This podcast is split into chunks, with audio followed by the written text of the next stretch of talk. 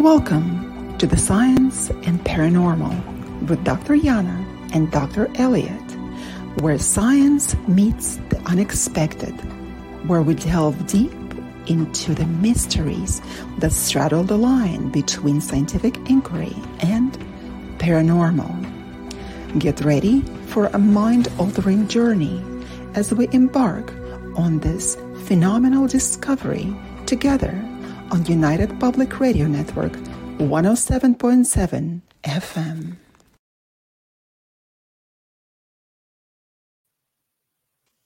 Good evening, ladies and gentlemen. We are coming to you live on United Public Radio Network 107.7 and 105.3 FM. We are here with your hosts. I'm Dr. Yana, and this is Dr. Elliot with the, the show Science and the Paranormal. And today we have a magnificent topic for you. Fascinating topic on demonology.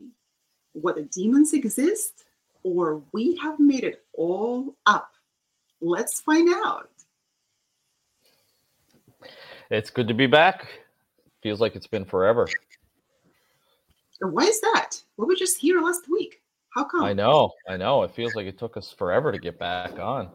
Uh, maybe I was just excited about demonology. We were lost in space.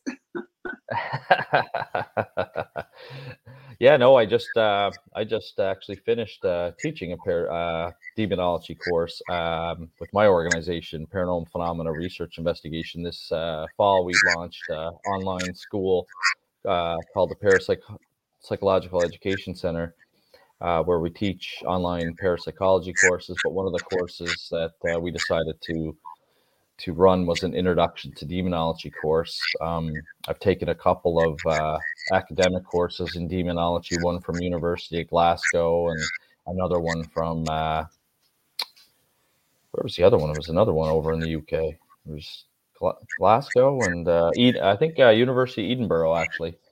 Um, which was uh, which was really fascinating. But uh, no, it was uh, it was a good course, good course to teach. I know that uh, your students had to write a paper. Yes. Uh, so what I had them do was um, in that course, I had them write a paper on uh, one of four demonology kind of well-known cases. Uh, there was the Anneliese Michel case. There was um, I did include the Enfield poltergeist case, even though it was more poltergeist, and kind of had them like dissect it and find out what they thought was, you know, supernatural, what they thought was uh, could be natural phenomena, and then tell me why the case they thought, you know, um, had like a de- demonic influence to it. So uh, it was really interesting. I think everyone really enjoyed the course, and uh, I know I've got a few people that want to take it uh, next time we run it, which will probably be in January. So uh, yeah, it uh, it'll, it'll, be good. It's fun to teach too. I, I learn stuff too from students. You know, they'll bring up a case maybe I, I hadn't heard of before or um, a concept, and uh, yeah, it's, it's great. And the networking as well, I find uh, is important. You always, you know, get to network with other other people in the field, and you know, um, I met some great great people this past semester. Uh, some great students that I had. Now, are your students primarily in Canada, or they are international students as well? Most most of them have actually, but uh, one one student that I have right now um, doing the poltergeist course is over in uh, Italy. So uh, he he watches the. Uh, it's a flexible program. I designed it to be flexible because I remember, you know, when I joined the Royal Canadian Mounted Police, I was tr- trying to finish my Bachelor of Arts in criminology and uh, I had gone off to be a trained police officer. And then once I finished, I finished my degree, uh, and I had to do it one course per semester because I was working full time and I was working shift work. So I understand the need to be flexible. So what I ended up doing is um, creating this online uh, flexible learning where we do a live lecture once a week, but uh, if you can't make it, then you can watch the pre-recorded version. You know, and you have a week to catch up and do your discussion question and your readings before we uh, get to the get to week two. No, Dr. Elliot, if anyone uh, would be interested in it, uh, the um, whoever is listening to us or viewing us online, if anyone would be interested, can they also take that course in January? Yeah, yeah. Um, it'll be posted probably soon because, like I said, we have this week we finish up our intro to parapsychology course, and then the week after that we finish up our poltergeist course, and then we'll probably start advertising for our courses in January. So um, keep keep an eye out in the next two weeks uh, at ppri.net, um, and you'll see um, you'll see those advertised. Well, fantastic, fantastic. So if anyone is interested, please check this out and uh, definitely take the course because it's very informative and it covers so many different historical periods and not just uh, the modern uh, understanding of demonology. So you will learn where demons come from, where the concept itself comes from, and how it transformed up to our days, to our modern days. So please check it out. Yes, for sure. Uh, you know, we start off talking about ancient, you know, ancient demonology, um, which is one of the academic courses that uh, I had taken from uh, either uh, Glasgow or Edinburgh. Um, but we can link stories about demons going as far back as the first uh, documented civilization back in Mesopotamia. Um, in fact, one of the famous demons uh, that they had was Pazuzu, which is allegedly the demon that's based in the fictional movie The Exorcist. Um, that was the name of the demon in, in that movie, uh, Pazuzu. And he was uh, considered the king of wind. And oftentimes, uh, if the Mesopotamia society had a failed crop or dry season, they would blame, you know, Pazuzu uh, for for that. And you can kind of see that uh, all throughout history when something goes wrong you know we tend to believe it on or blame it on like an evil force or evil spirits. so it's really fascinating to kind of look at the socio-cultural background that comes with demonology as well but then of course dr Elliot, who wants to be guilty of anything right we need yes. to find a scapegoat yes exactly yeah exactly. yeah it wasn't it wasn't our fault that you know we maybe didn't work as hard that year or that the weather was bad uh, you know they have to blame it on evil spirits right? Yeah and that was a sumerian deity of course and he was one of the many galla uh, that's uh, um, the deities of the underworld. So we do go back to sumeria all the way back to sumeria to learn about deities. However at that time uh, we already had the distinction between uh, angels that's in the, in the sense that we understand them now good deities and bad deities. So they were not necessarily angels at the time. They were called angels uh, angels right uh, angelos uh, uh, later in the greek uh, hellenistic times. So they would uh, get the name angel however before they were all deities and there was no distinction between them on the nature uh, of their divinity. However, they had different characteristics, whether they were good or bad. And that's how we will know it. Yes, for sure. There's, you know, uh, there's lots of societies that would say that they had good deities and bad deities. Um, same with um, same with uh, the Quran. The Quran has negative jinns, and they also have positive jinns. Uh, and a jinn would be considered, you know, if it's a positive jinn, then it would be considered like an angel in Roman Catholicism, and if it was a negative uh, jinn, then it would be considered like a demon. Um, know, I'm obviously more familiar with the Roman Catholic um, perspective of demonology because that's what I was raised as was, you know, Roman Catholic. So that's kind of what I've studied mostly. But um, you know, certainly every religion, uh, Buddhism, you know, believes in good and evil. Uh, the ancient Egyptians had both uh, protective gods and protective, you know, spirits, and they also had uh, malevolent ones as well. Um, Amut, for example, was one of theirs uh, that was considered to be malevolent. Um, he had a body that was part lion, part hippopotamus, part crocodile, and he would uh, allegedly devour the souls of the unworthy. Which classification is he in? Uh, so he would be considered a, a demon or a malevolent spirit, and uh, his name was Amut. Right in Christianity. Yeah, but there are uh, different. No, was, That was uh, Egyptian. Egyptian. Uh, okay. Yeah. Egyptian. This is very similar to translation demonology. One of them would yeah. look like a, a, behemoth, right? Yeah, and that that yes. would be them as well. Yeah, yeah.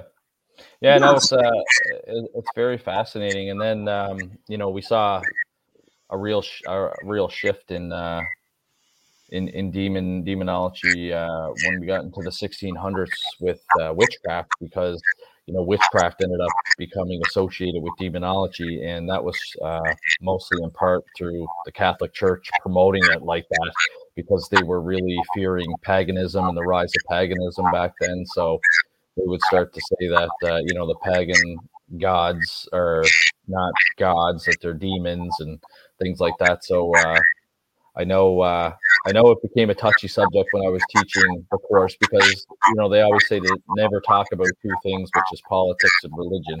Um, but nevertheless, uh, you taught the very religious aspect, correct? So when we talk, it's in social aspects, right? If we go um, and socialize with somebody, yeah, politics and religion probably something that we should stay away from. But you're teaching that subject, and you have already audience that wants to learn that.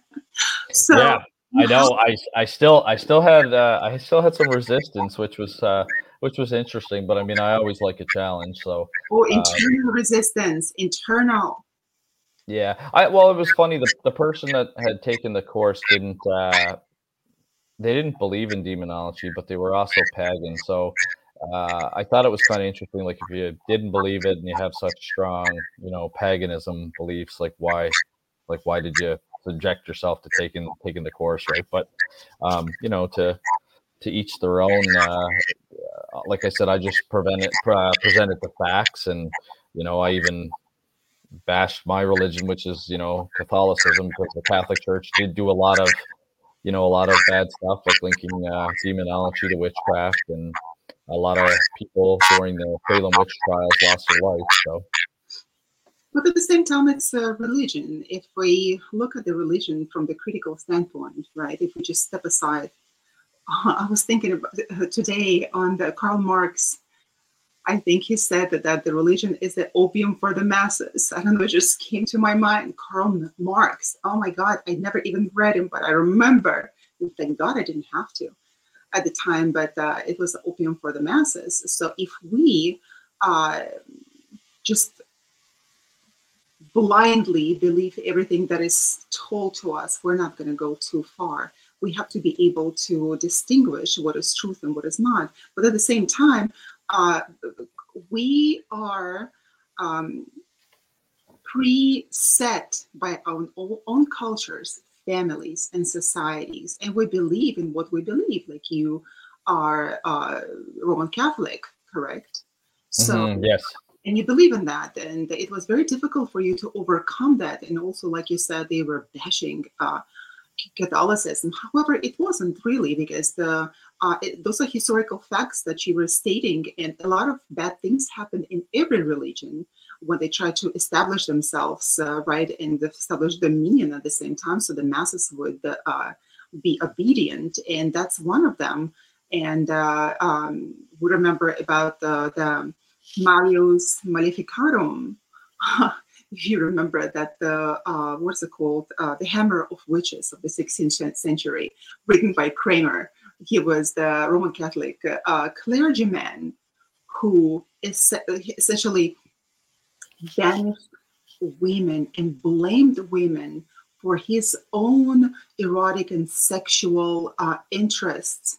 And any woman uh, who was uh, a free thinker, who was uh, smart and beautiful, they were all hunt down and burned. And he is also giving uh, some characteristics of uh, demons. I believe that he's uh, um, giving the list of some demonic entities and what do they do to women. And of course, uh, he was talking about men as well, but predominantly it was there were women. if we look back um, at the Middle Ages, I am so happy that I live nowadays. People, I am so happy because otherwise I would have been burned at the stake long time ago, it probably several times. uh, yeah, I, I think that, I often think about that. What it would be like to, you know, live by candlelight and a simpler time without uh, electronics. But uh, yeah, you're right. Uh, the type of work that we do, we we would have been probably crucified. absolutely, absolutely. Even going back to uh, Jesus times, yeah, that's for sure. So we have to be um, really grateful that we live uh, in our modern times, even if we don't like them. And we say that every period, historical period, people have always been complaining all these times. There's such awful times and was depicted in literature.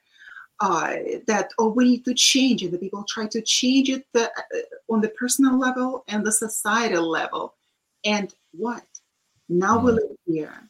And in our times demon, demons did not uh, uh, really the concept of uh, demonic awesome did not go away and we still have it. And if we were thinking of uh, the the progress technological progress that we have and pretty soon we will have uh, human robots right? And we won't be able to distinguish between uh, human or inhuman.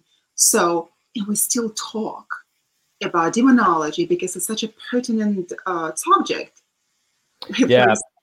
yeah it, it is and uh, i mean even today in the paranormal television shows or the paratainment shows um, you know that's that's kind of what the networks are looking for. They're looking for scary demons and you know you're starting to see more shows about demons and demonology documentaries and things like that so it's definitely a fascination by people whether or not uh, you believe in them um, you know uh, some people do some people don't I heard Father Gary once said Father um, Gary Thomas, uh, who was the protagonist for the movie The um, The Rite, where Anthony Hopkins played him.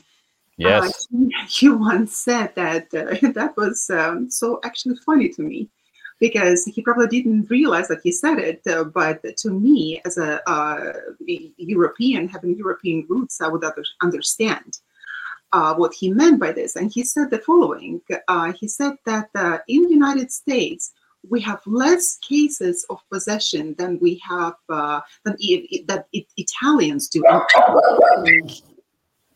Yes, um, the the Italians I know uh, started to have uh, their system kind of got overwhelmed with exorcisms uh, at one point, and then the Vatican wanted to run some more exorcism courses because there are um, proper exorcism courses that uh, priests that are selected have to go for the training. In fact, one um, one gentleman that we use, he's one of our religious parapsychological advisors uh, with PPRI. His name is uh, Archbishop uh, Plato Angelicus. He did his training through the Vatican um, as well. So if we have, you know, a demonic case that we need some consultation on, we'll, we'll contact him. And he's based in Ontario, Canada. But the interesting thing uh, about that, uh, that the, the, reason that they have so many cases uh, is not necessarily that they do have more of them and we have less here in the United States is that it is a cultural understanding that the um, possession does exist. In their folklore and cultural tra- traditions, uh, first thing that they would think about uh, that because it is so embedded in their culture, that something is wrong and there is some spiritual uh, activity behind it.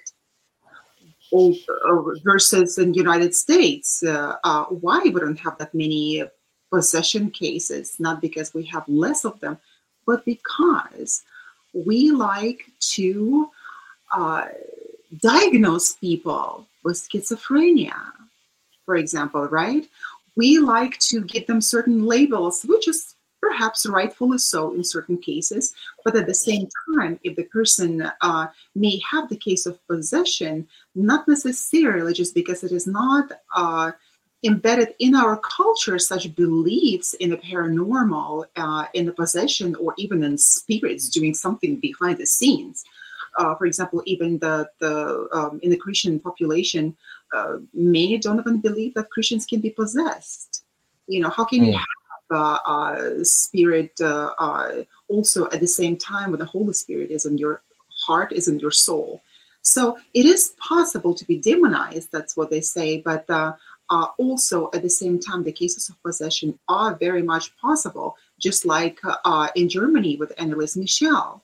Yes, yeah, yeah. Actually, Archbishop Plato, I had him come on as a guest speaker uh, when I was teaching the Introduction to Demonology course, and one of the students had asked about that case because uh, you know she's portrayed as somebody that was very pure, very religious, and uh, he he was explaining to us that when he did his uh, exorcism training, um, that they had talked about that over in Rome, and she had a vision at some point during her experience of the Virgin Mary, and uh, the Virgin Mary had told her that if uh, she wanted um, the Virgin Mary to help her get over this demonic possession, that she she could take it away from her, um, but she explained that basically if she goes through with it, then she's going to be considered like a martyr um, for for the demonically possessed, and uh, Anneliese Michel, you know, chose to, to go ahead and uh, and do that. Unfortunately, she you know she died from uh, during the autopsy. They found it was dehydration and malnutrition, and uh, the two priests were were charged, but basically given time served, and they were going to charge their parents, but the uh, you know the court kind of looked at their loss and um, decided that that was you know that was probably enough punishment for them. Yeah so cases like that uh, are um, published and uh, uh, there's so many videos um, very uh, unpleasant uh, videos that you can actually find published uh, of the voices that were coming out of her which were not her own voices and yeah, it's very creepy. I, I, play them in some of my lectures uh, when I do public lectures in parapsychology. It's very, very disturbing. Very disturbing, and uh, we don't really want to hear that. Uh, while those demons they come uh, from the other dimensions, and we know, for example, in different religious uh, uh, currents demons are actually considered um, like human-like with human characteristics. The only thing that they don't have is a human body, which is very interesting. And uh, Zoroastrians, uh, for example, also they, they have devas, right? Devs and devas. And uh, they have a very interesting um, classification of their own uh, demons. But at the same time, what is a demon? if we look back into the history and uh, we look at this terminology demon, what is a demon? We will have to go back to Hellenistic Greece and understand that the demon was not pronounced as demon, he was a daimon. And daimon was uh, actually the guardian angel. In fact, um, he was the, the uh, genius.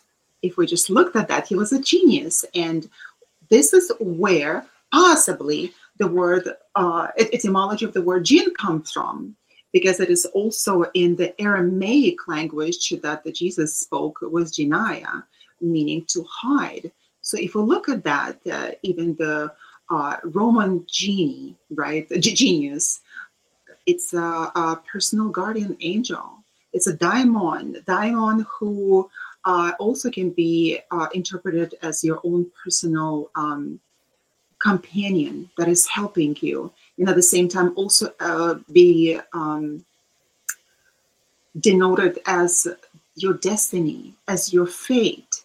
And we have to have this daimon, and we all do, even if we say that we don't. Like, for example, Hillman, uh, in his uh, writings on the acorn theory, says that we all have our own daimon, and that daimon talks about our destiny and the plan in our life, and we need to listen to it, whether we know about or not. We do listen to it. We call it intuition. We call it anything. Our guardian angels are talking to us. Our uh, the, the other mystical powers, uh, mystical guides that we have, spiritual teachers.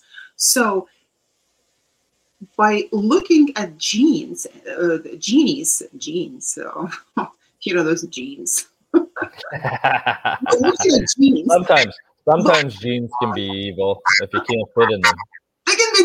That's right. That's right. Like, how come I cannot fit into them? Exactly. so true. So true. yeah, and the the, the genies, uh, they like you said, they were neither good or bad. However, they would um, not be able to possess an individual on its own right unless the person was uh, weakened, his willpower was weakened, the person was sick or morally uh, weakened as well. So spiritually weakened, and only then they had an ability to enter the person. So this is what's very interesting. And the gene, it is not a, a concept that was uh, produced in Islam. It was a pre-Islamic, uh, pre-Islamic concept, and possibly came uh, from Babylon, from Babylon and from Sumeria. So now we look at genie, and genie is such a nice, interesting thing that the, from the Hollywood movies, life is good, you know. But at the same time, if they were to see a real genie, they would be, oh my God, get away from me! I don't want to see you.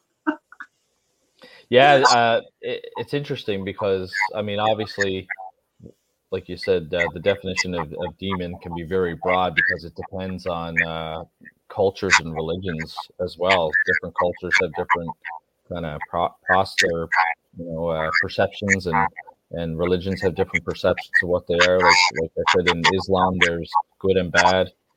Um, in Christianity now, when we talk about demons, it's it's all negative because if we were talking about positive demons, then it would be angels. Um, and uh, yeah, no, it's it's it's very fascinating. Uh, most of it has to do when you hear about demons, though, it has to do with evil and uh, negative kind of connotations. And. I also think that um, there was a lot of misunderstanding of mental health back in those days as well, like the ancient times and even uh, you know even mid-century. Uh, mental health wasn't really understood because you would talk about uh, schizophrenia and uh, there's other kind of disorders as well that, that mimic uh, demonic possession. You know, like even though it's not a disorder, but epilepsy um, has often been associated with demonic possession because people, you know, look strange when they're having a seizure, and and uh, people didn't understand that, so they thought that you know you were being possessed by an evil spirit. So um, you certainly come a long way. I find it interesting that we still have uh, people like Dr. Richard Gallagher, that's a psychiatrist with Columbia University. We had him come and speak at the 2023 Halifax Paranormal Symposium. Mm-hmm. And you know, he is a psychiatrist that believes in demonic possession and believes that he has screened people medically and psychologically and not found a DSM-5 diagnosis or a mental health diagnosis for them. And you know, when he does come across that, he recommends you know the church go ahead and continue down the road of, of ordering an, an exorcism. And he wrote a book, uh, Demonic Foes, uh, 25 Years of Investigation in Paranormal Cases uh, uh, that have everything to do with the immediate possessions. And of course, that he would not be involved otherwise. He Yes, he, uh, he, he talked um, more on a broad sense at the Paranormal Symposium, but um, he did mention that he had one case. I think her pseudonym is Jenny. I think he calls her Jenny. Um, but he did say that Blumhouse Productions is interested in making a movie about it because it was such a, a pretty wild case. So uh, I, I, purchased his book when uh, we had our symposium. I just have to find the time to sit down and read it that's wonderful. That's wonderful. But the interesting thing about him is that uh, he is a renowned psychiatrist, and he was actually hesitating even uh, publishing his book because at the time that he was thinking that uh, how could a person of his stance, of his professional stance, be thinking about uh, demonization, demons, uh, or even possession cases? Because the scientific community would never understand. But at the same time, he was so persuaded with all those cases that he was necessarily a, the immediate part of them, right? That he said, I'm going to publish it because there is an audience for that. And he considered that the, um, serious enough and weighty enough to publish it and he didn't care of the scientific community or what they're going to think of him. And of course, of course, I'm sure there was a lot of upheaval about that. How could uh, the mainstream psychiatrist uh, publish some some nonsensical thing like that, which is called uh, pseudo uh, scientific uh, writing, right? But nevertheless, if we look at a person like him, and if he wrote this extensive uh, mm, publication on the demonic possessions that the there is something, even for the very skeptical mind, to look into that and say, listen, he is a psychiatrist and psychiatrist here in the United States, uh, um, teaching at the medical college, right? yes. And um, that uh, lots of people uh, should be even uh, checking out his book because it comes from the first uh, hand uh, um, experience. So it does, yeah. And uh, Demonic Foes, it's called. You can get it off Amazon. Um, and uh, it, it's interesting because a lot of people at the Paranormal Symposium were asking him how he makes a determination between mental illness and um, uh, demonic possession. And it's pretty much the same thing that we teach, you know, in, in demonology courses is you look for the supernatural phenomenon that mental illness cannot provide um, such as the superhuman strength. We often hear about, uh, you know, a very small, petite person being able to fight off six or eight nurses at the hospital, um, speaking unknown languages that they haven't been trained in or um, have no way of, you know, speaking fluently. Um, having future knowledge, and uh, some of the mediums kind of started questioning that. They're like, "Oh, does it like I'm getting future knowledge because I'm a medium? Does that mean that I I'm demonically possessed?" No, uh, we're talking about things you know that they shouldn't know. There's been times where exorcisms have been told things about themselves that the person that uh, is having the exorcism done shouldn't shouldn't know. Um, kinda, that is yeah, kinda, kind of future abnormal knowledge. And then, of course, another big one is aversion to uh, sacred objects or symbols. So any religious, uh, you know, texts or symbols or artifacts, anything like that, people can have a very uh, adverse reaction to. Um, you discussed uh, change of voice uh, in Anneliese Michel. Um, that's another kind of sign uh, levitation, obviously, that's nothing to do with mental health. That's a paranormal phenomena that would be fall under mind matter interaction or psychokinesis. Um, very a, cha- a, very specific and change in behavior. Uh, so somebody that personality just seems to really switch and uh, become aggressive or violent. Um, want to do self harm or, or harm to others. Uh, and then, of course, uh, like we said, the uh, change in attitudes and beliefs and their behavior. And I've seen some of those. I worked uh, in Exeter, Rhode Island, and there was a little boy that was being targeted by um, an, an evil spirit or, or, a demon. And we we saw some of these things with him. He started. Um, uh, his personality completely changed. He started to be really nasty to everybody. Uh, he was only four years old at the time, and I'll never forget. Uh, he was a sweet little boy before uh, all this started to happen. Um, and he asked me one day, he said, "Do you do you like Jesus, Elliott?" And I said, "Yeah, I I like Jesus." And then he looked right at me and he said, "You're gay."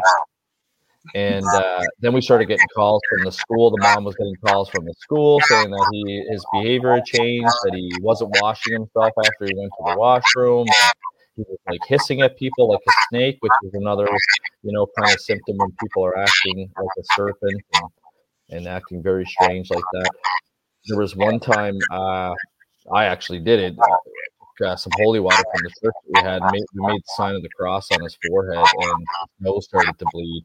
Never had a history of nosebleeds. Never had a nosebleed before that. Never had a, a nosebleed after that. It was just that one time um, so you look for strange things like that, and it's not just one symptom. You have to look for you know as many that you have. For example, you know somebody's hearing voices that could very well be mental illness, as, as you know. Um, so you gotta you gotta kind of look at the whole totality of the situation. Totality of the situation, exactly. I have a question for you. Mm. I'd really like to see your opinion on that. in uh, uh, possession cases, there is this aversion to sacred objects, right? But at the same time, this is very interesting that the sa- sacred objects did not exist at the time of Jesus. If we look at that, yeah, the sacred objects they existed in uh, Judaism at the time, but then there were no sacraments, uh, uh, Christian sacraments at the time, and Christians did not uh, become uh, a religion up until much later. Um, there were different sects, of course, up until not the, the 325, I believe. Um, so the church devised those uh, religious rites, right? And yes. also the sacraments. So I remember, in conjunction with that, I remember that I was in the church one time, and it was years back, and I was so surprised as the service was going on. There was a Russian Orthodox church. As the service was going on in the singing uh, and everything, I saw two demons entering and coming so close. Um, what is it called? Right to the doors when the doors are closing. What is it called? Um,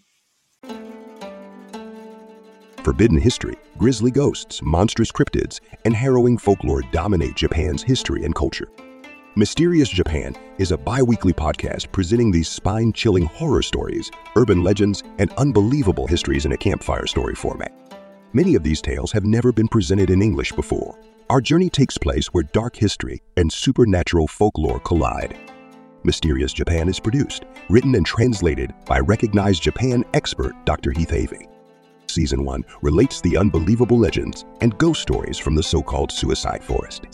Listen to Mysterious Japan for free on Spotify, iHeartRadio, or wherever you listen to podcasts.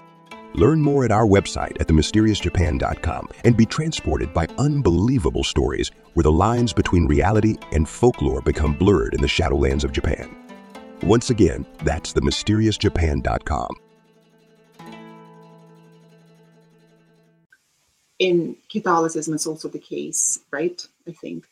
Um, in any case, all the images of saints and angels. Right. And he, the, the, both of them, they just came and sat right next to it. And they could not care less. They just sat, and I could see one of the feet dangling in the air. This is how nonchalant they were. And I looked around and nobody else could see them.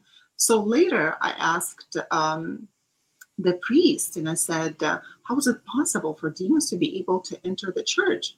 And he said, You know, so what? They want to come and uh, check things out. Uh, for them, it is also so, so interesting what is going on in the church, and they come. And to me, it was such a revelation that they were not at all afraid of any religious uh, artifacts. Mm. So yeah, it, well, it's it's fascinating that you mentioned that because most people probably from TV uh, believe you know that an exorcism is probably performed in in one's bedroom, but it's actually not the case. It's uh, almost as if you're taking your child to be baptized. Uh, most uh, exorcisms are actually performed in the church. Uh, so it would be kind of the same concept. You're bringing uh, a male or a female individual into the church uh, to be exorcised, and they can enter that church with the demon inside them, and you know, not uh, for lack of better words, burst in flames, you know, like on the movie. Um, you know, they can come into the church. Uh, so yeah, no, it's it's very fascinating. So some of the things that they'll do is, uh, you know, they'll they'll splash them with holy water and uh, or regular water and kind of see what their reaction is. Um, there have been cases where people are possessed and they react, um, you know, as if the holy water is like burning them, and it's not holy water; it's just tap water. Um, so perhaps it has something to do with belief you know the power of belief is, is very powerful so uh, we use it all the time you know we think positively and we attract positive intentions so if the demon is being sprayed with water and they believe that it's uh, holy water perhaps uh, it's a placebo effect for them uh, you know that's that's one theory um, That is Other- interesting. That's the placebo could be placebo effect. That is fascinating to me. yeah, it, no, it could be. Um, opinion. I've always been uh, uh, curious on how is this possible.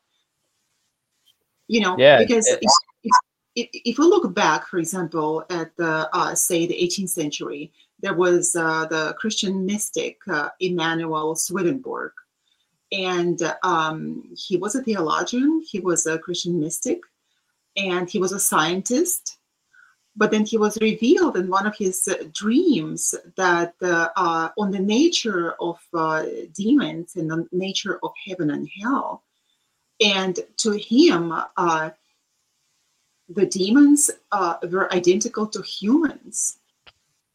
This is so interesting but to him it was really the separate two things of the heaven and um, hell. What, whereas william blake his contemporary you know and we all know him. Um, he, in fact, um, with the visions that he had, and he made fantastic uh, pictures depicting the hellish realm. Um, he said that he came to the conclusion that there is no distinction between heaven and earth. And all of the entities that are presiding we think somewhere in heaven or hell, which is under earth, they are all together in one space. And it is uh, all done for the benefit of humanity somehow. So if we look at the, the demons and the origins of them, like we have discussed already, that uh, they did not have, uh, uh, that there was no distinction between uh, uh, their uh, nature, divine nature. They're just like there was a plus and minus put to them. They some were evil and some were good. But at the same time, if we look at the classification of demons, of different classifications of demons, we would find, like for example, even the uh, uh,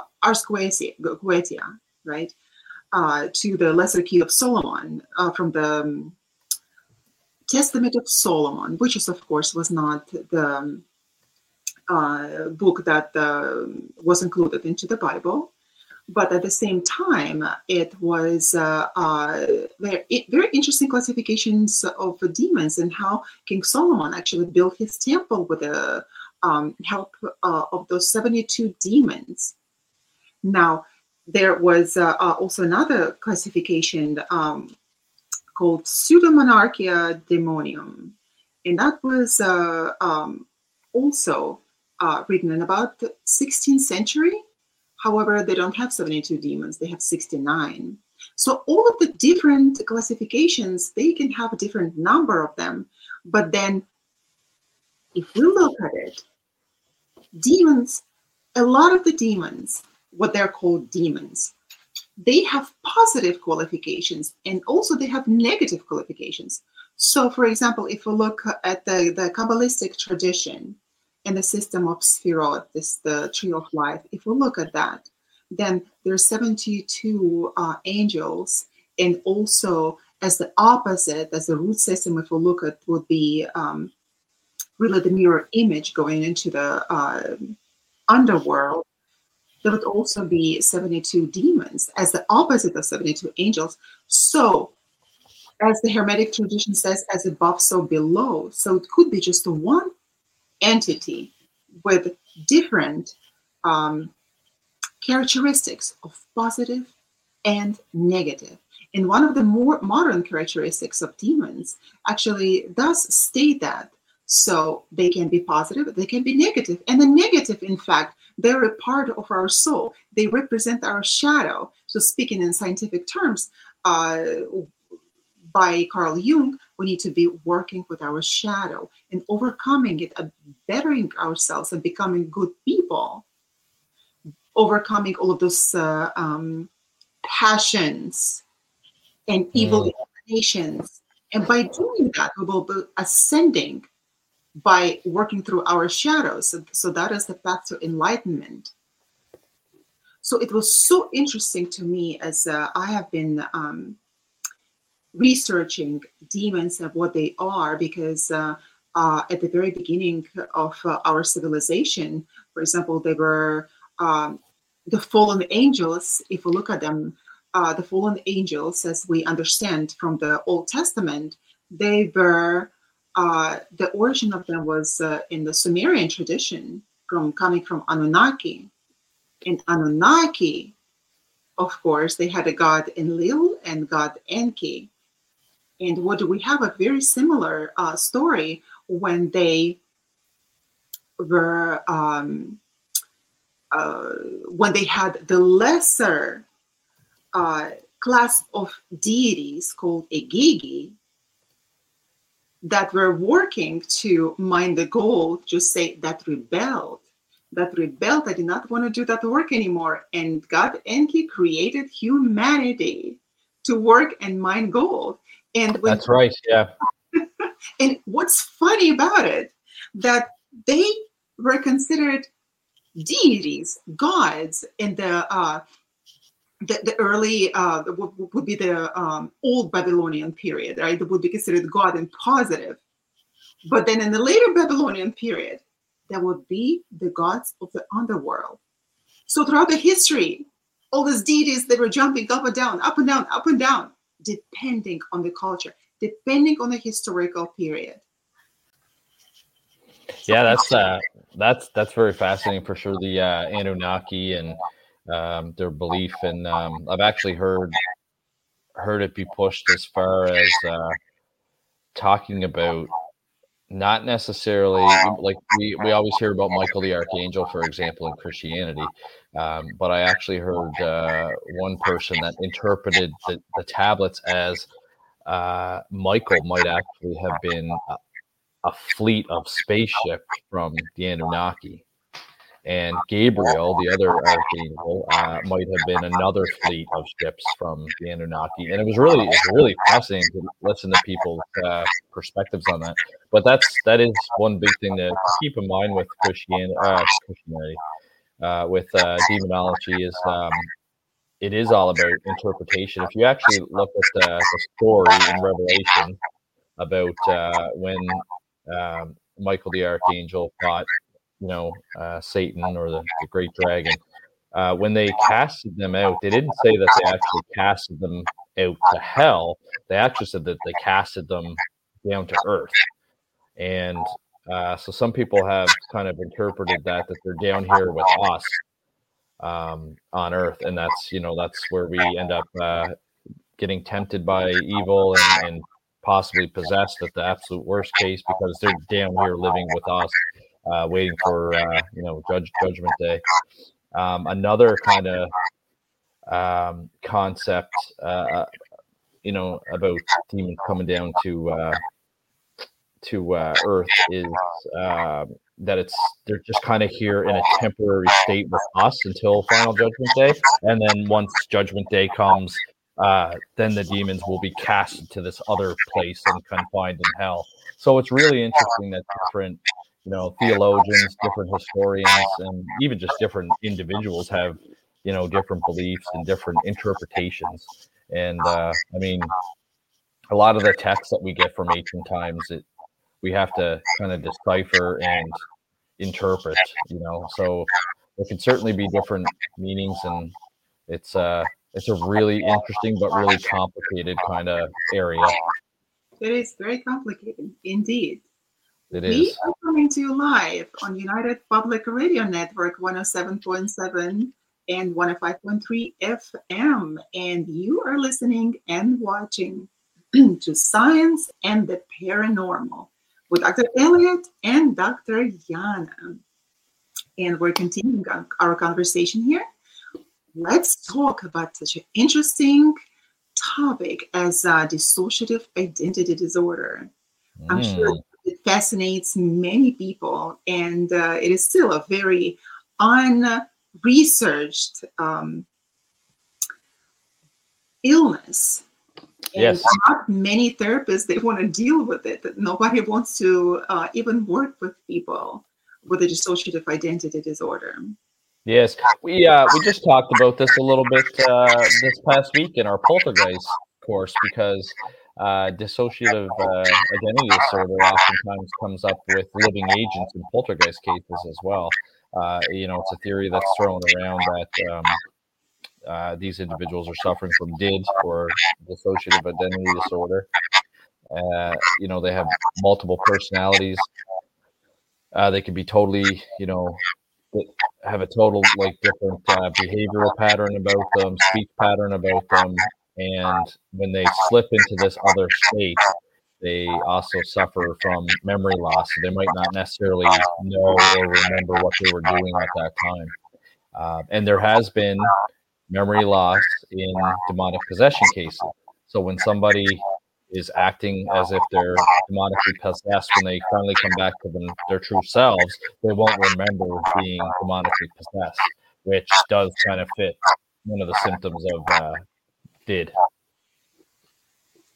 That is uh, very interesting because um, DSM four, I didn't find it in DSM five somehow.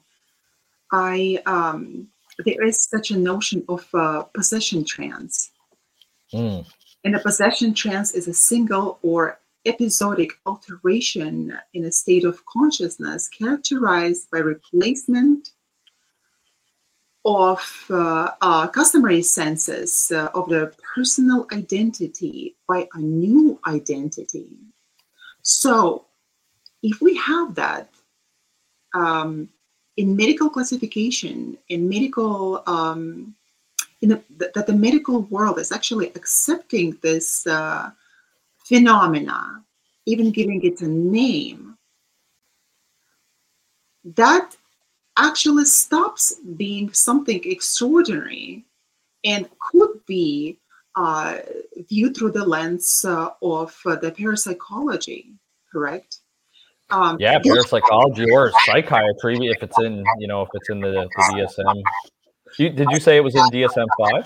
That was four, DSM four. I didn't find it in DSM five. But the thing is that they used to have the such a thing as a spirit release technique in the past. I'm not quite sure whether they still use it in psychiatry to do that with the people suffering from dissociative identity disorder. But that was the um, uh, a very interesting technique of the past that they employed, and there were so many um, published cases of success. So that's uh, yeah, that that's interesting that they would have removed it. Uh, in the DSM five. Um, yeah, possession not... trance. That's a very interesting possession trance. So I guess we're moving forward. If I didn't find out the DSM five, maybe four, four at least thought that that was uh, um, a very serious thing as a possession trance. So yeah.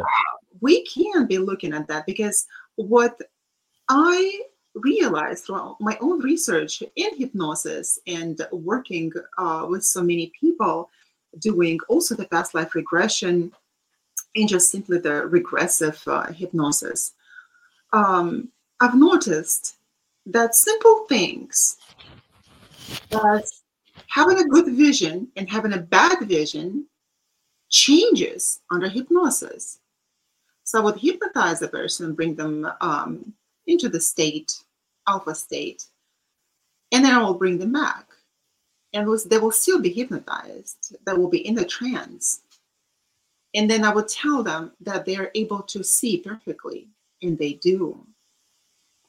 So, what happens under hypnosis? Because if we uh, were to hypnotize people with dissociative identity disorder, which uh, has to be really approached with caution, um, in try, uh, with an attempt to integrate him that way, that probably uh, could be a potential uh, success there as well. And of course, that I don't have that much of um, expertise here, but I know that under hypnosis, uh, people uh, that um, were hypnotized, they were able to perform completely differently than they would otherwise in a normal state of consciousness. Right they would also be able to have not such superhuman powers, but they would be even uh, their cognitive um, um, abilities would be enhanced.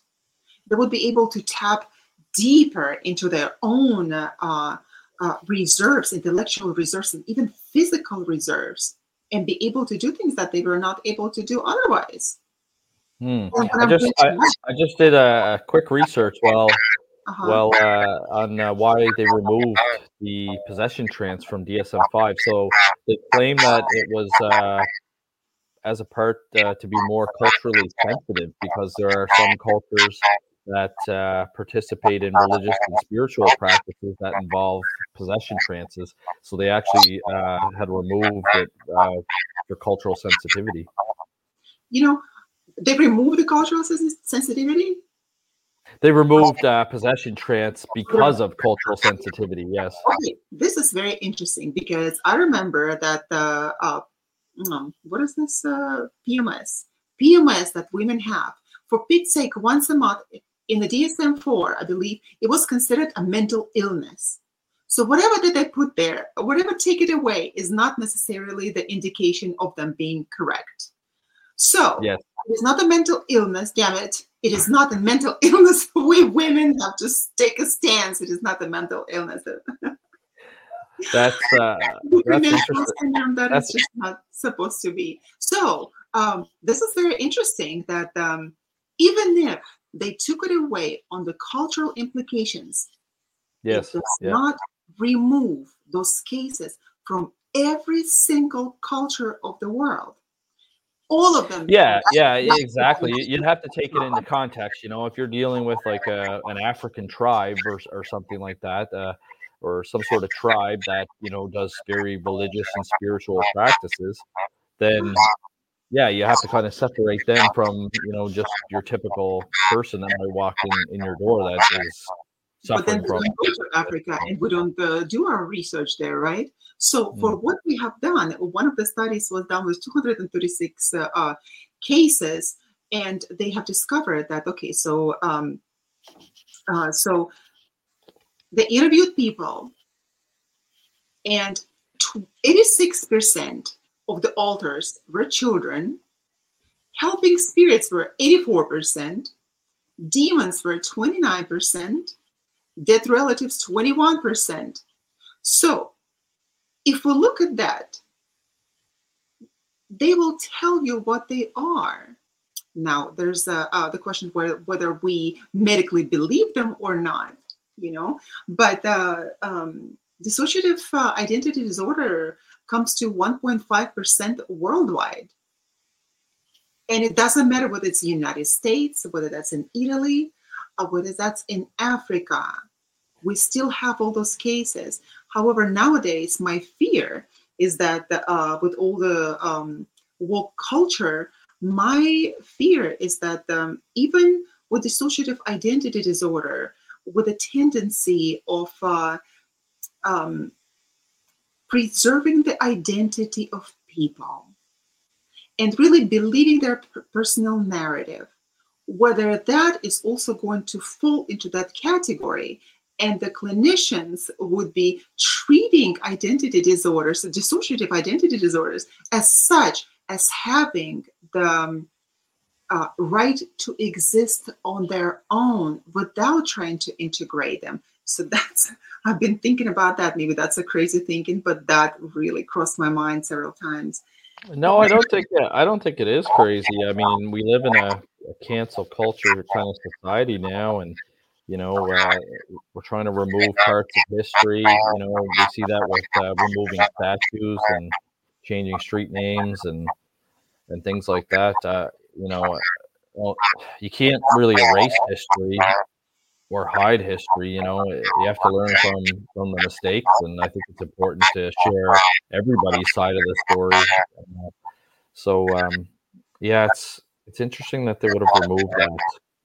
Yeah, so that's uh, food for thought, right? Uh, exactly, the cancel culture. We're canceling that as well. Um, if we uh, look at schizophrenia, schizophrenia cases of one in 300 people, and it's increasing somehow. Nowadays, it's increasing the numbers. That would be 0.32% worldwide. And what does this make? Uh, 24 million people. And of That's course, we have less cases in United States that put people into hospitals, right? Because they become a threat to themselves and threat to the society.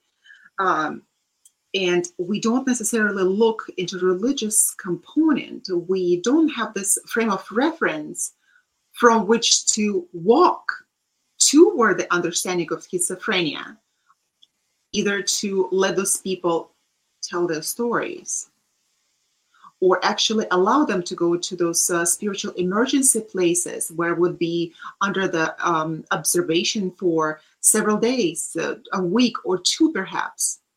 So that yes. is a possibility, but not nowadays because uh, um, our pharmaceutical mm, field, so to say, uh, is gonna um, become really poor if we just take it away from them. you know, use medication. So yeah, and uh, and schizophrenia, like you said, uh, it's a in terms of human history, it's a relatively recent, uh, you know, diagnosis. Really, if you think about it, um, it's there. There are some historical texts dating back to the ancient and medieval times. You know, especially during the uh, witchcraft uh, era in the 1600s, but also uh, before Christ, even in ancient Egypt, there have been lots of reports of people um, displaying signs of schizophrenia. But of course, back then they wouldn't have had any idea what that is. So um, again, it's uh, and that kind of goes back to about all the stories that we hear about, uh, you know, uh, in the ancient times about uh, demonic possession. Maybe there wasn't as many demonic cases back then as we think there was, just because there was such a poor understanding of mental health back then. Uh, and unfortunately, when cases are so old like that, you can't really go back and reinvestigate them because they're just not the you just don't have the evidence there to to, to go back and, and, and look at it it was called perhaps the divine madness at the time, right? And if you look at the culture, um, and I know that it's the in the Slavic culture a lot. The fools uh, in the literature, I have a background in literature, so that uh, um, very interesting observation that I had is that uh, uh the Russian um, Russians would have um, concept of a fool, and a fool was close to God. And of course, if we look uh, uh, at the, the scripture, biblical scripture, it would say that the fools are close to God, right? That God uh, helps those who are poor in their spirit. And not necessarily those people were so um, uh, stupid. They were not dumb at all. They were called fools. But at the same time, they were divine fools through whom divine wisdom was uh, flowing to people and they were considered actually with respect they were respected people uh, not necessarily that uh, they would have any position in the society. This is not what i'm implying they lived on the street. They're essentially homeless. But nevertheless there was this uh, uh phenomena of uh, divine fools. So this divine madness probably so if someone was walking in the street uh, the, um, in egypt uh, speaking rubbish and uh, waving hands and talking to himself that would not be anything weird because that was a part of the society. Nowadays, you go outside, yeah, you see homeless. Here in San Diego, we see lots of homeless and they talk to themselves, lots of mental illness there. We don't think that they're divinely possessed. We don't stop and listen to them, right? We walk away. The next time Sarah, the next time Sarah calls me a fool, I'm going to tell her that I'm a divine fool. Exactly. Some divine fool. I'm a divine fool. I like that. so yes. That's funny. Um, yeah, no, it's it's interesting. Are you familiar with any uh, Russian versions of demons? Russian, uh, there is a Christian uh, uh, classification which is uh, Catholic. There's also Russian Orthodox, but they are very similar. They're very similar. I don't know particularly of a, of a separate classification, demonic classification, but I know that it does exist, and but not. Uh, I'm not too familiar with that. I know there's a lot of um, uh, literature on the lives of the saints in Russian mm. Orthodox tradition. I believe it's more than in Catholic because that was really revered and understood as um, something very special to the culture. Uh, I don't, there's not that much um, information, I believe, in the literature, although um, the Russian, um, now he's um, Ukrainian, he was from Ukraine, uh, writer, his name was Gogol. Uh, the first name before he changed to Gogol was Yanovsky. And he was writing a lot on the folklore and things that were happening uh, in Ukraine uh, a couple of centuries ago that would be depicting the true folkloric understanding of the demons. And there was um, there were a lot of um, movies that were done based on those folklores, and so interesting. And this is how we uh, learned about the even demons, about the demonic manifestations and behavior, because otherwise, uh, in a modern society, we don't really think about it. I remember not um, at the time when I lived uh, in that haunted house for 10 years.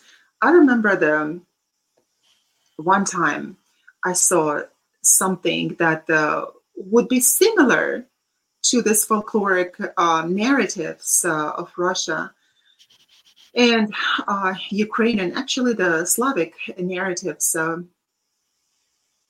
I remember that uh, my daughter, she was um, eight months old probably, and then she would wake up at one o'clock in the morning every single night, and I wouldn't even get any sleep whatsoever.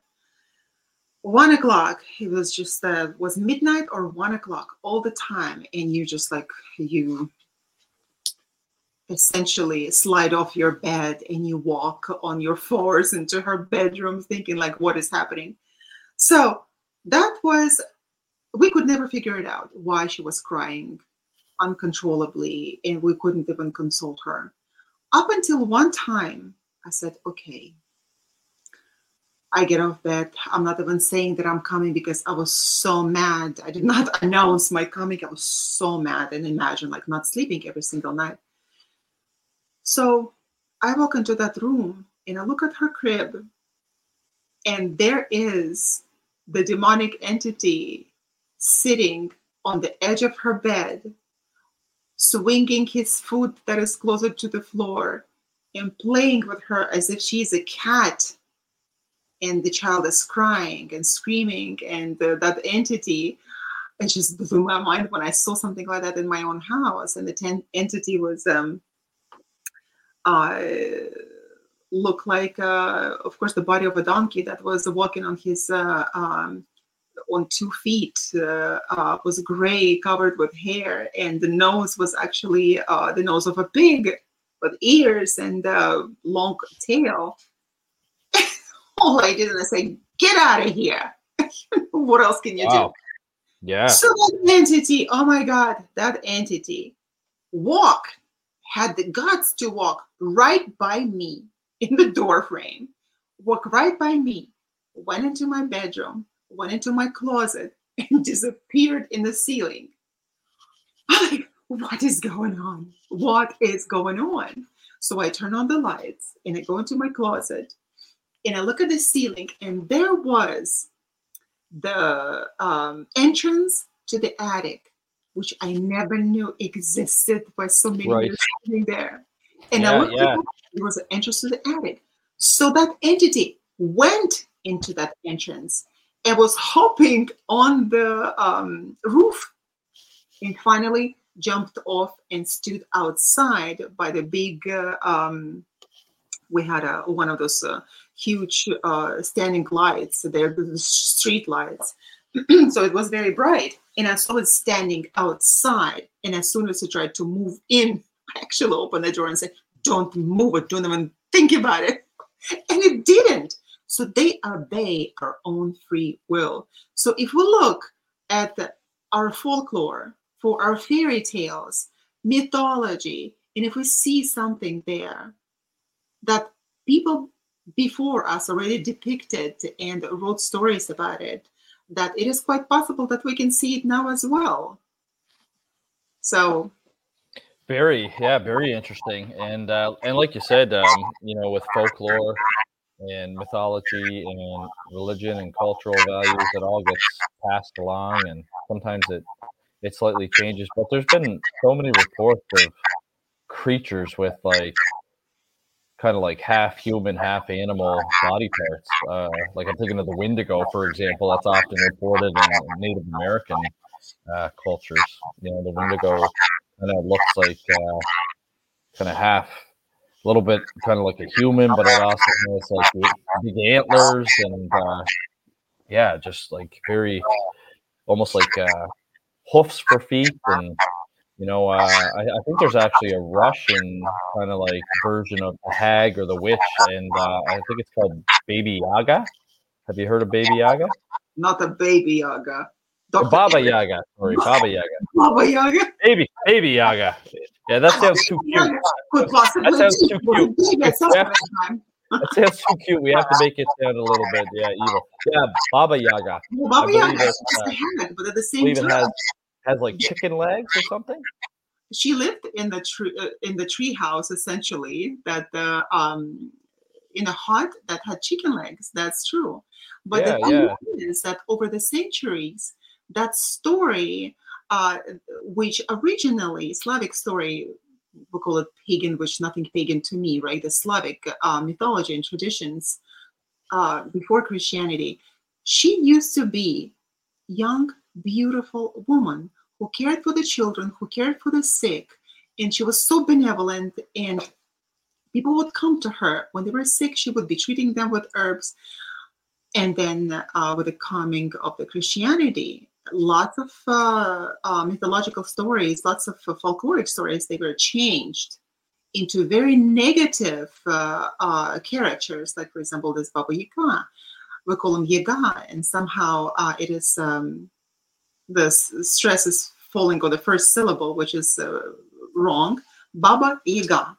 So she used to be this young and beautiful goddess, which was changed later Mm. And see, that's that's the problem with demonology as well is that we don't know what the original information is. Like, here's a character in Russian folklore, like you said, that was, uh, you know, not malevolent. They were benevolent, beautiful, good, and then all of a sudden it gets changed to uh, it's actually a negative entity. It's kind of referred to as a hag. Um, you know, so it's it's very difficult to kind of come to conclusions on on things that are so historical. It's, it is very difficult, you know. Yeah, if, if we look at the the religions uh, that um, came after the previous religions that ceased to exist at the time, they were based their mythology on the mythology of the previous religion or of course like you know about the syncretism that they would be taking the deities of uh, other religions and uh, uh, syncretizing them with their own. And of course, they would have some characteristics of the one that they used to have. Like, for example, if we look at the Canaan uh, land uh, before the Jews came here, that was their promised land. If we look at that, a lot of the deities that existed in the Canaan um, religion were adopted by the Jews later. And the same is um, with the god Marduk, for example, right? And Marduk was, uh, um, he's a negative uh, entity in the Bible, but he was a king Marduk as well. But uh, some say he was the uh, son of Enki. Uh, if we will be tracing them, well, of course, comparative religion does it all the time. If we look at that, we will see that some positive deities migrated over centuries into this negative entities called demons. Mm. The kings, previous kings, they will uh, turn into demonic entities as well. So when they had positive connotation, they would have the the opposite, completely opposite. And of course, the the culture that, that would um, come later in the generations that would uh, come up, they will all believe that it's negative. Yes. You know what? I I think they had that uh, cancel culture back then too. Because they, I didn't hear I said I said I think they had cancel culture way back then too. Because they they seem to be canceling everything, you know, from good good deities and bad deities and good demons and bad demons. I think they had uh, culture uh, cancel culture back then. That's very interesting. You know, one time as I was doing uh, uh, my own research and I was uh, drawing, and I like to draw. So uh, when I have visions, I would just uh, uh, draw with the whether they come in meditation or in prayer. I would just make a drawing, or even whatever I saw in the homes of those people that I would investigate, and even my own, or the cases that I would investigate with people, not necessarily that go into their homes. I have noticed that hold on yep. what did you notice it just the thought just left me. It's it's demonic. It's demonic. It's oppression. What did i notice? What did you just say? Oh the canceling right? The canceling. Um, yeah. oh my God. the canceling culture. Yeah. Hmm. it just slipped my mind went to the unconscious you imagine that? Well, it will come to me. Can't can't believe it. Um, hmm, canceling. In any case, it will come to me. it's only 8:25 my time. I know. It's it's 12:25 a.m. my time. And you're nice and alert. I'm I'm, I'm already like falling asleep. My brain is I, like, I don't want to talk. Let I know I had a couple of coffees. I was I was excited to get on here and talk about demons and yeah. Ah, with demons, you know, it can be funny, but at the same time, it can be really scary to us yeah. humans because uh, we don't uh, have any frame of reference. Oh, I remember that. Oh my God, I remember that. Before I forgot, I'm going to shoot it. So, what happened is that I would be um, drawing them, right? And then all of a sudden, I was uh, uh, in Barnes and Noble. It was years mm-hmm. back I was in Barnes and Noble, in one of the big fat books on a display was called Demonology, Demons. And I'm like, hmm, I don't really like it, but let me just look inside. I don't like it, but it was battling with myself, but I'm gonna look inside. I looked inside, Dr. Elliott. Yes. And to my horror, I understood that a lot of the entities that I had seen myself were depicted already by other people and published.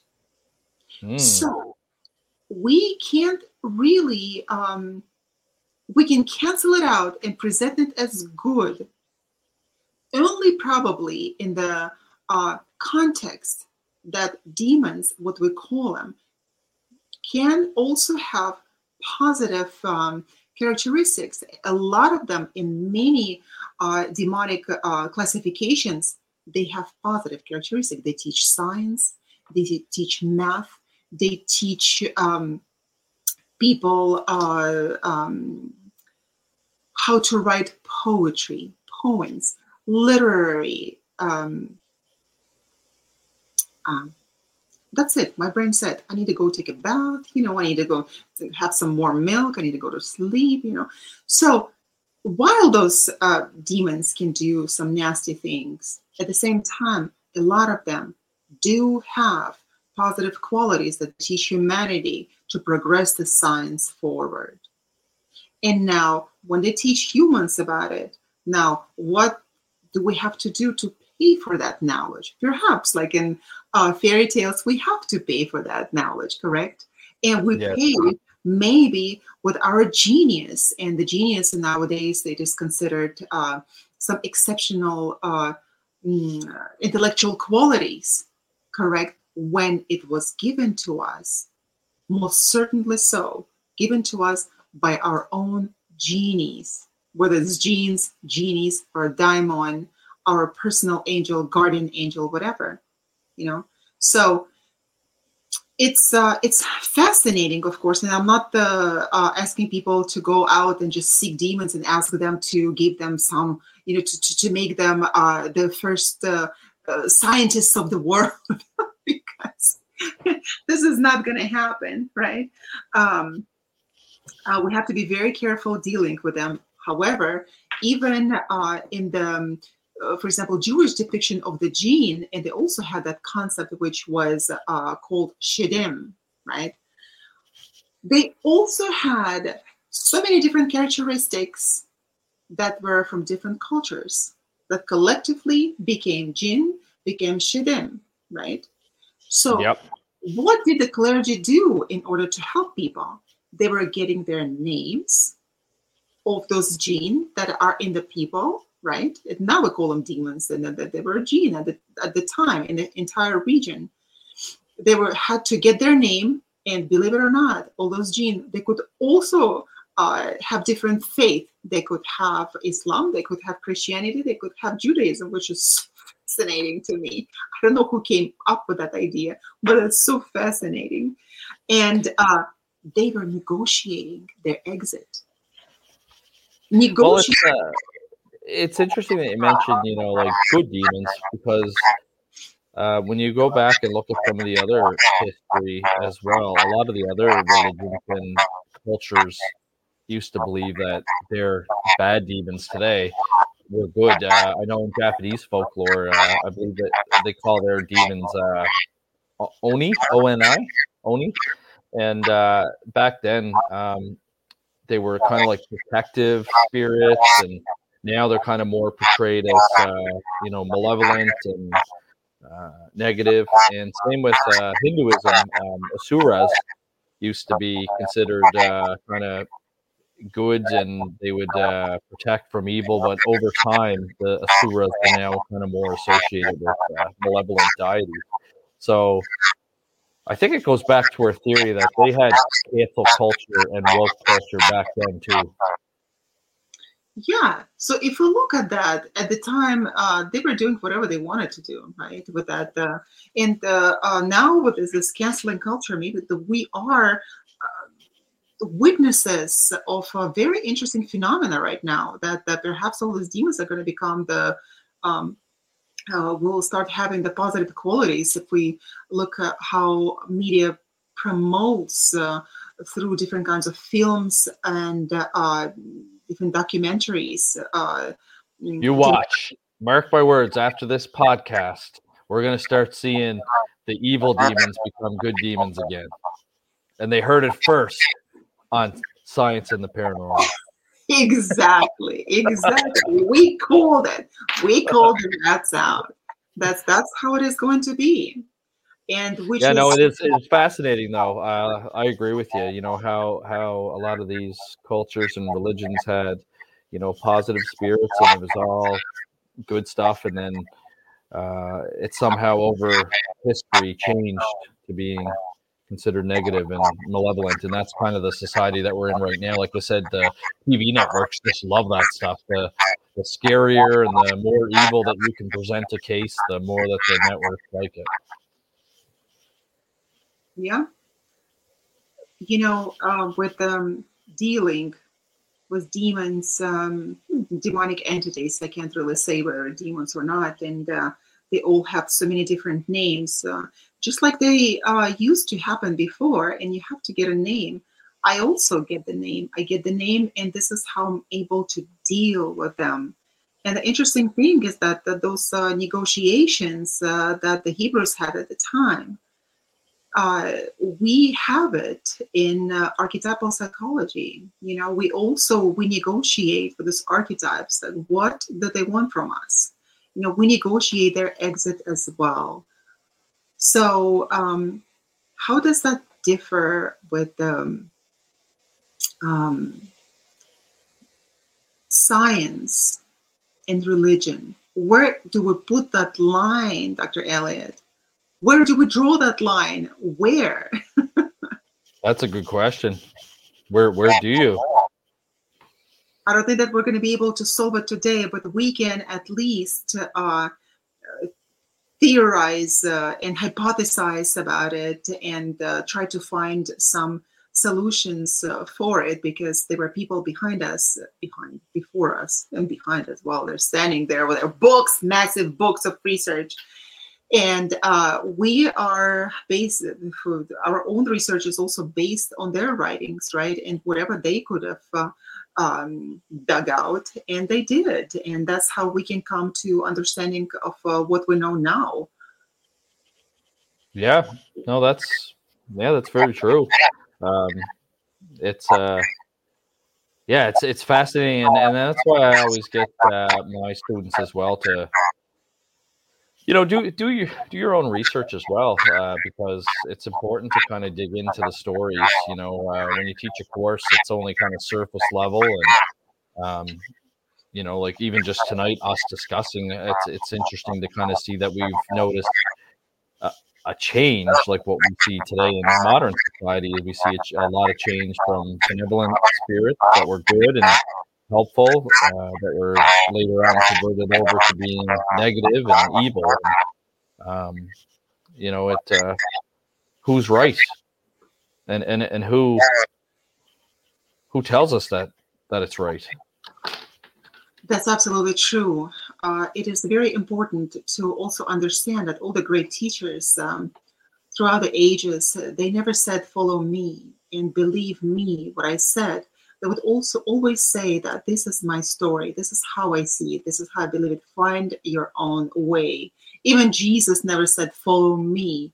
He said also, be a good person, you know, but believe in God, my Father, for in, his case but at the same time he did not create that cult of jesus that became christianity so uh, they would all say find your own way and if uh, uh, we have listeners and viewers as well i would really encourage everyone to start thinking on their own and not actually believing everything that uh, you see. Have a critical mind.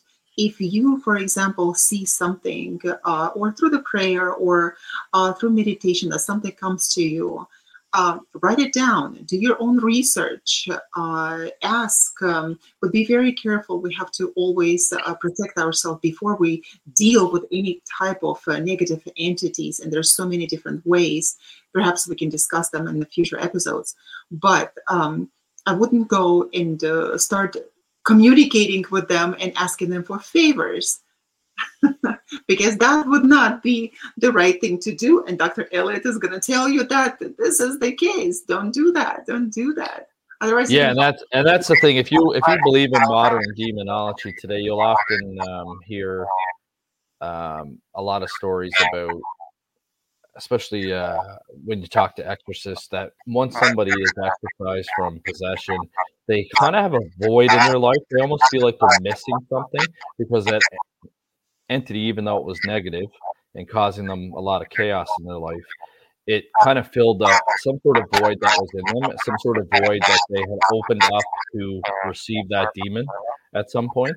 And sometimes, especially in the early stages, when the demon's trying to gain your trust, they almost become like a friend to some of these some of these individuals because they're giving them kind of a little snippet of future information that might turn out to be true. And, uh, you know, we often hear about uh, demons presenting themselves to children as uh, another child. They'll take the form of another child, and they do things to kind of gain your trust. So um, it's definitely something you have to be concerned about uh, communicating, you know, with spirits and things like that, because we don't know really who who's on the other side. And even even from talking to mediums when I interview mediums and talk to them, I know that they can kind of sense whether something's a male energy or female energy. But when asked, you know, if some if somebody was a prankster, for example, and you could tell that they were like a male entity, um, are you able to exactly tell that that entity is John Smith? Because they're the ones, the spirits are the ones giving them that information and they oftentimes the ones I've spoke to say no. Like I can just kind of tell that it's a male entity, and you can kind of sense like whether they're good or or bad. But if you had like a trickster on the other side, they could be feeding that medium, you know, false information. and then that gets happens uh, gets inherently fed back to the investigative team to kind of throw off, you know, could throw off your investigation. So, um, like Dr. Yana said, you always have to have that critical mind. Have a critical mind or actually find some professionals if you are in trouble if you think that you're having some sort of problems uh, in the spiritual world or something is bothering you that uh, you want to get solved find the right professional people who know and uh, i don't uh, disregard psychics at all. What i'm saying is that find the one that is a trustworthy who actually knows what they're talking about, uh, probably by reputation. And it's not, you have to be also watching how much money you're giving them because there are lots of crooks out there. And uh, by just um, calling the uh, psychic, even on the phone, I just recently had a, a case like that. The person, a young man, called the psychic on the uh, psychic line over the phone and asked some questions before you knew it, oh my God, she was threatening him because he did not want to subscribe to her services and buy $2,000 rock stone. Oh wow. And she cursed him. Yeah, the uh, there's still lots of scams out there. Unfortunately, I mean that's how parapsychological investigations begun was investigating scams, and uh, they still exist today. But even if that was a scam at the same time, they're so um, there can be unclean people with unclean spirits. So just by saying few words like "let you be cursed" or uh, uh, "you will never be happy," by just pro- producing this type of energy that is directed at this person could actually make uh, it stick to him into his destiny. And why? Because he opened the door. Because he opened the door and he gave permission to this person to enter his life. And the thing is that it doesn't matter uh, uh, that I warned uh, him not to do that, and he did it again. And that actually, I hope that he will never do it again. But because uh, uh, his life uh, almost was ruined at the time, but it's we always have to be careful. Always have to be careful who we're talking to, whom we're getting the information from. Absolutely. Not dabbling into the occult if you don't if you don't know what it is. Absolutely. I agree with that. because everything is real. Yeah. Well, we have had such an incredibly interesting conversation, Dr. Elliott. We have. It was very, very, uh, very fascinating, and uh, yeah, hopefully it resonated with some of our listeners out there. Yes, and I hope that uh, you learned something new today. And I hope that you join us uh, uh, for future episodes. That would be wonderful, absolutely wonderful. And please send us your questions because we want to answer your questions, whatever questions that you have. Uh, we will do our best to respond. Yes, if you have any questions, please uh, email us at science and the paranormal at ppri.net or visit our website at www.scienceandparanormalpodcast.com. Absolutely. We'll be waiting for your questions and comments. This was uh, Science and the Paranormal podcast uh, with Dr. Yana and Dr. Elliott. We're going to go to sleep soon. On the United Public Radio Network 107.7 and 105.3 FM. We are wishing all of you good night and hope that you join us next time. Good night. Good night. See you next week, guys. Next week.